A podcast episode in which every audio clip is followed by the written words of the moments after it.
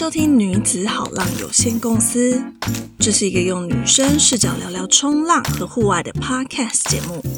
在轻松的谈话中分享你们想知道的冲浪小知识。嗨，大家好，我是飞 va lava 的拉林，今天是频道的第零集，在这集我们会稍微跟大家介绍一下为什么会有这个频道的成立，然后一些自身经验的小分享。和未来想跟大家聊一下的事情，先来讲一下频道名字的起源好了。女子好浪有限公司的女子好浪这四个字可以拆解成不同层面的意义，可以是中间的好拆成女和子，就像是拉长版的好好浪。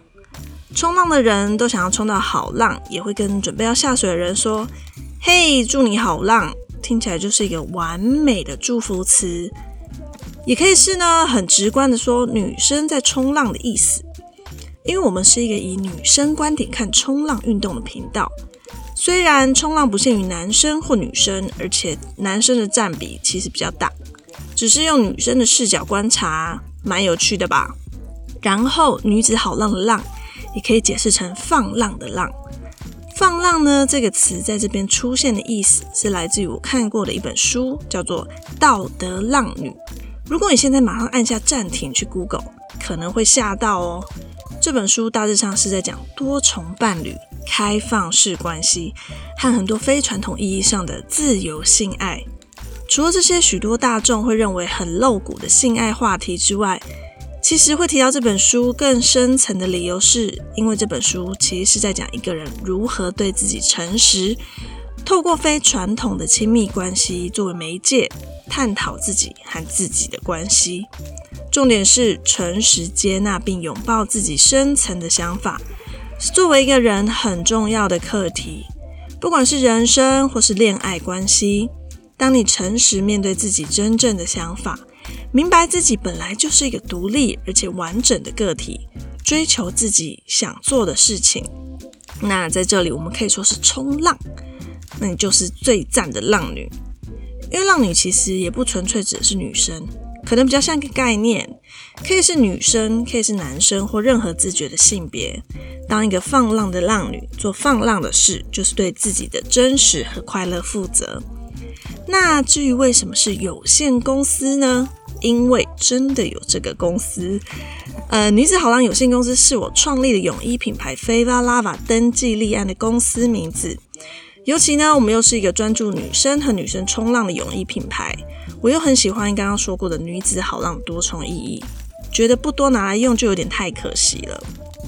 听到这里，我能很诚实跟大家说，是的，这是一个 Fava Lava 泳衣开设的频道。但我们也是真的想跟大家分享有关于冲浪的一些小秘密。有一些事情呢是比较藏在这个圈子里才会知道的。但我相信有更多人是对冲浪感到好奇、有兴趣，却觉得从事这项运动比较麻烦，或是从想尝试到真的要去尝试，中间的资讯落差可能会让你却步不前，或是有可能你要会开车，或是要搭上好一阵子的火车才能抵达海边。种种不便，还有平时接触的管道比较少，会导致想尝试的人容易却步不前。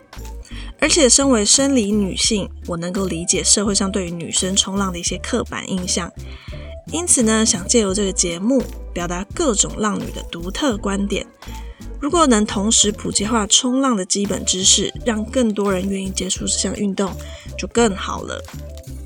既然这是一个冲浪的 podcast 节目。我当然偶尔也会去海边冲浪喽。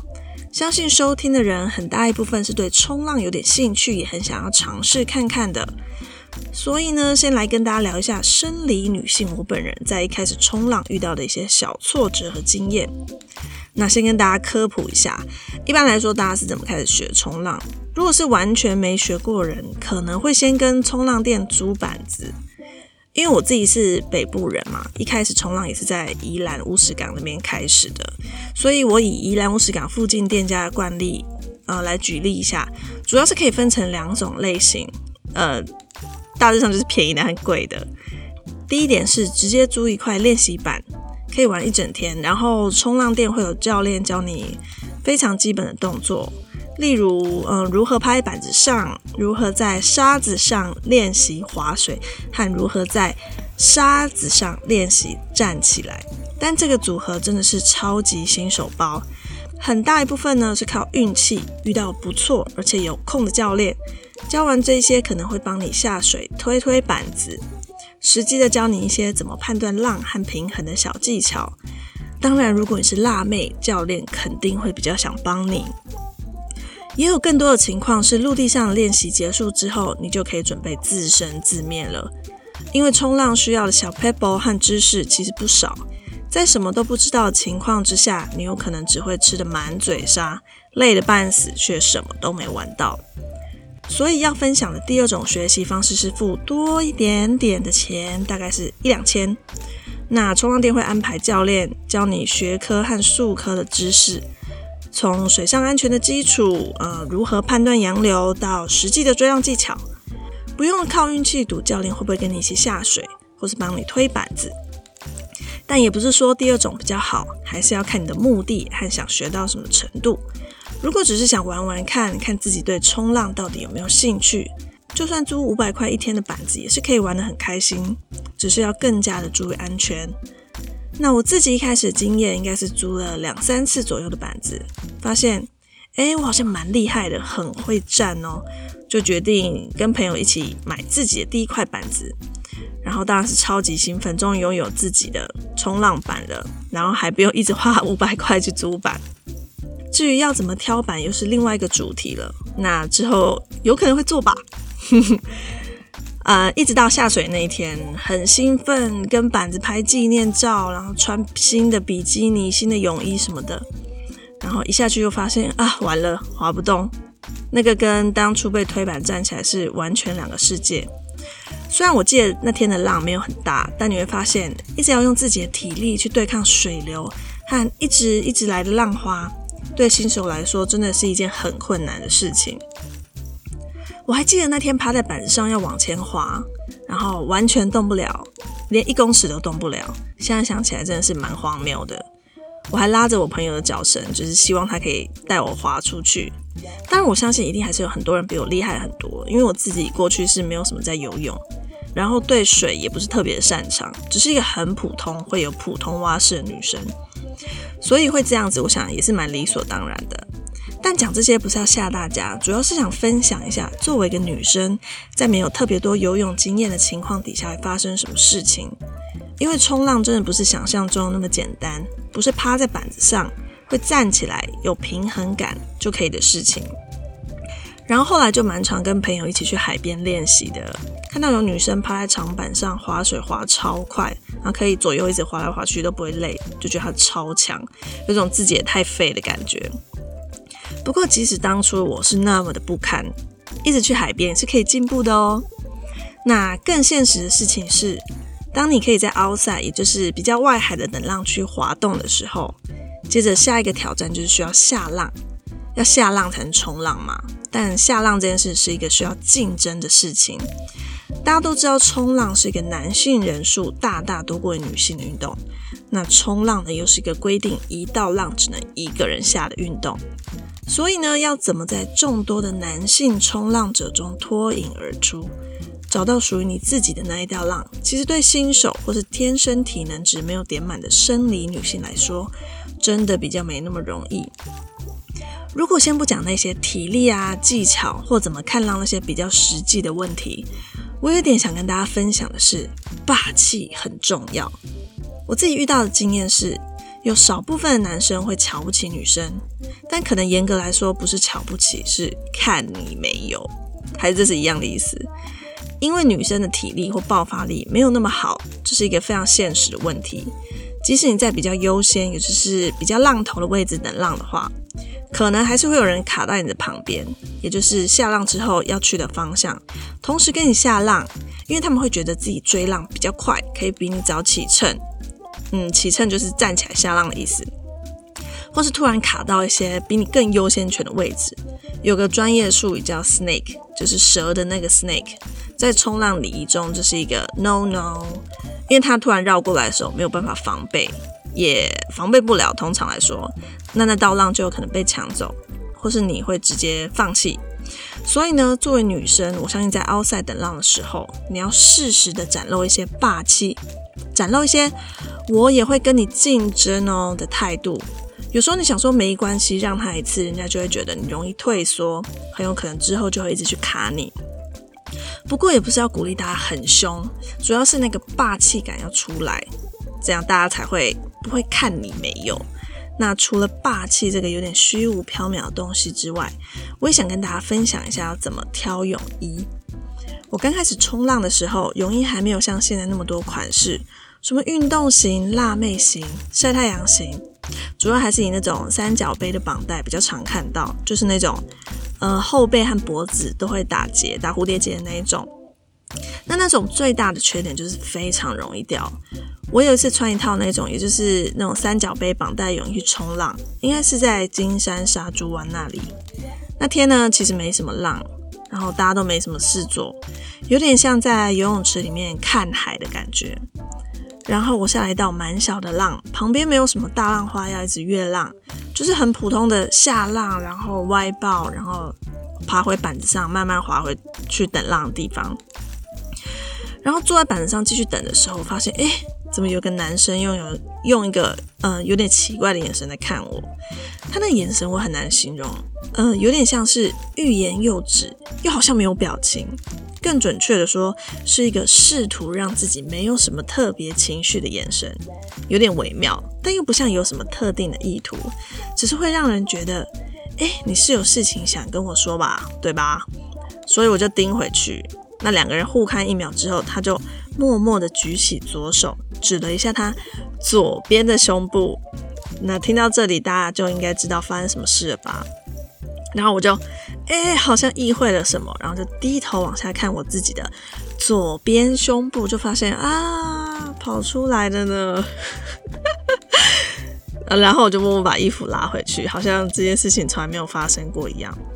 所以呢，从那个时候开始，我就发现，哎，穿什么泳衣这件事情好像有点重要哦。所以后来我去冲浪的话，都会选择更包覆和更稳固一点的泳衣，更适合冲浪穿的那一种，比较像是呃运动内衣的款式，或是连身的泳衣。但有时候也是蛮自以为的，想说，哎，很久没穿的三点式比基尼，还是有点想穿，就想说，好吧，那外面再加一件水母衣好了，大概就可以了吧，不会再露出来了吧？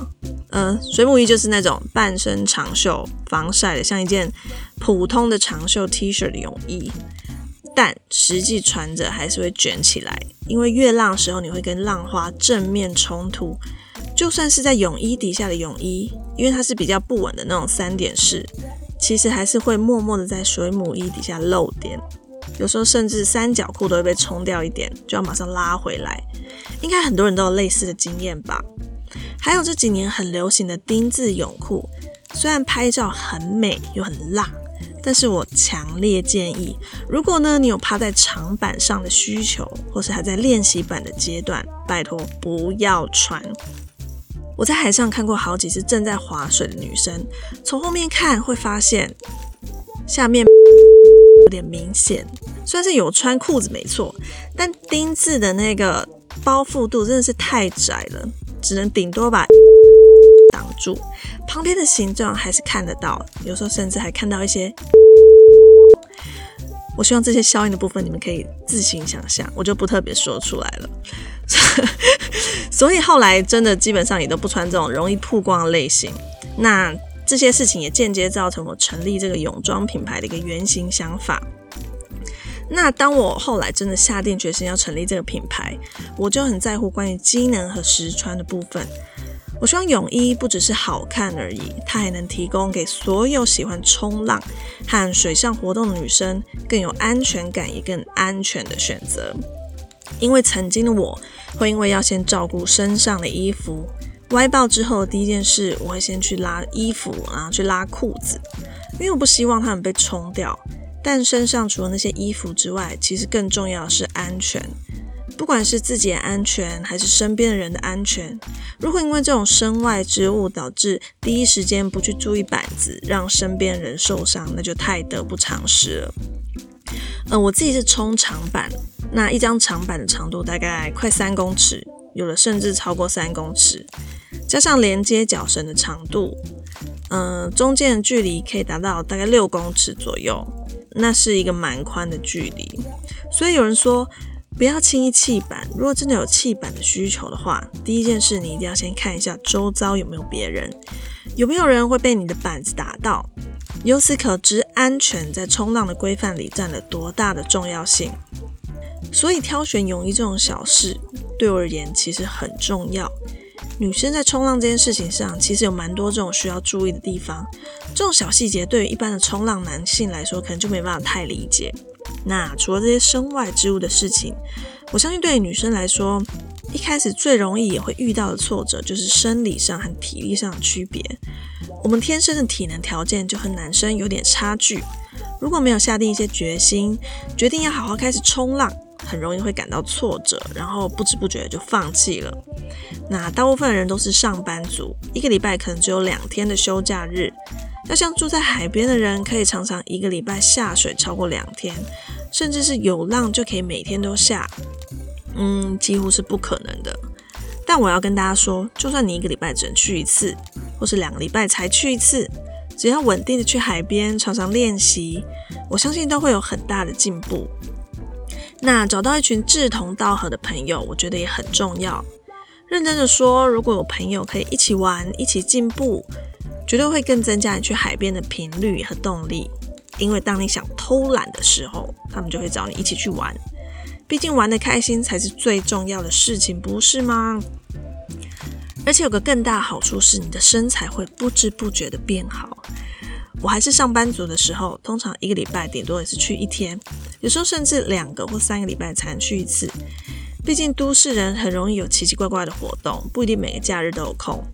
但久而久之就发现，哎，我怎么变 fit 了？还记得刚刚说过的第一天拿板子下水拍纪念照的事情吗？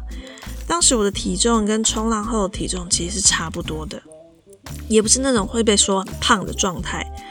但回头过来，或是照镜子的时候，会发现，哎，现在的体脂用肉眼看，好像真的还是有差，所以这也算是另外一种好处了。如果只要有稳定的练习，长期来看的话，一定在各方面都会有所进步。不仅可以帮助冲浪所需要的小肌肉发展，那这些小肌肉都是平常在生活中也不会用到的，也比较难在健身房训练到。慢慢的，这些累积也能帮助你往更进阶的路上去累积实力。最后呢，要跟大家预告一下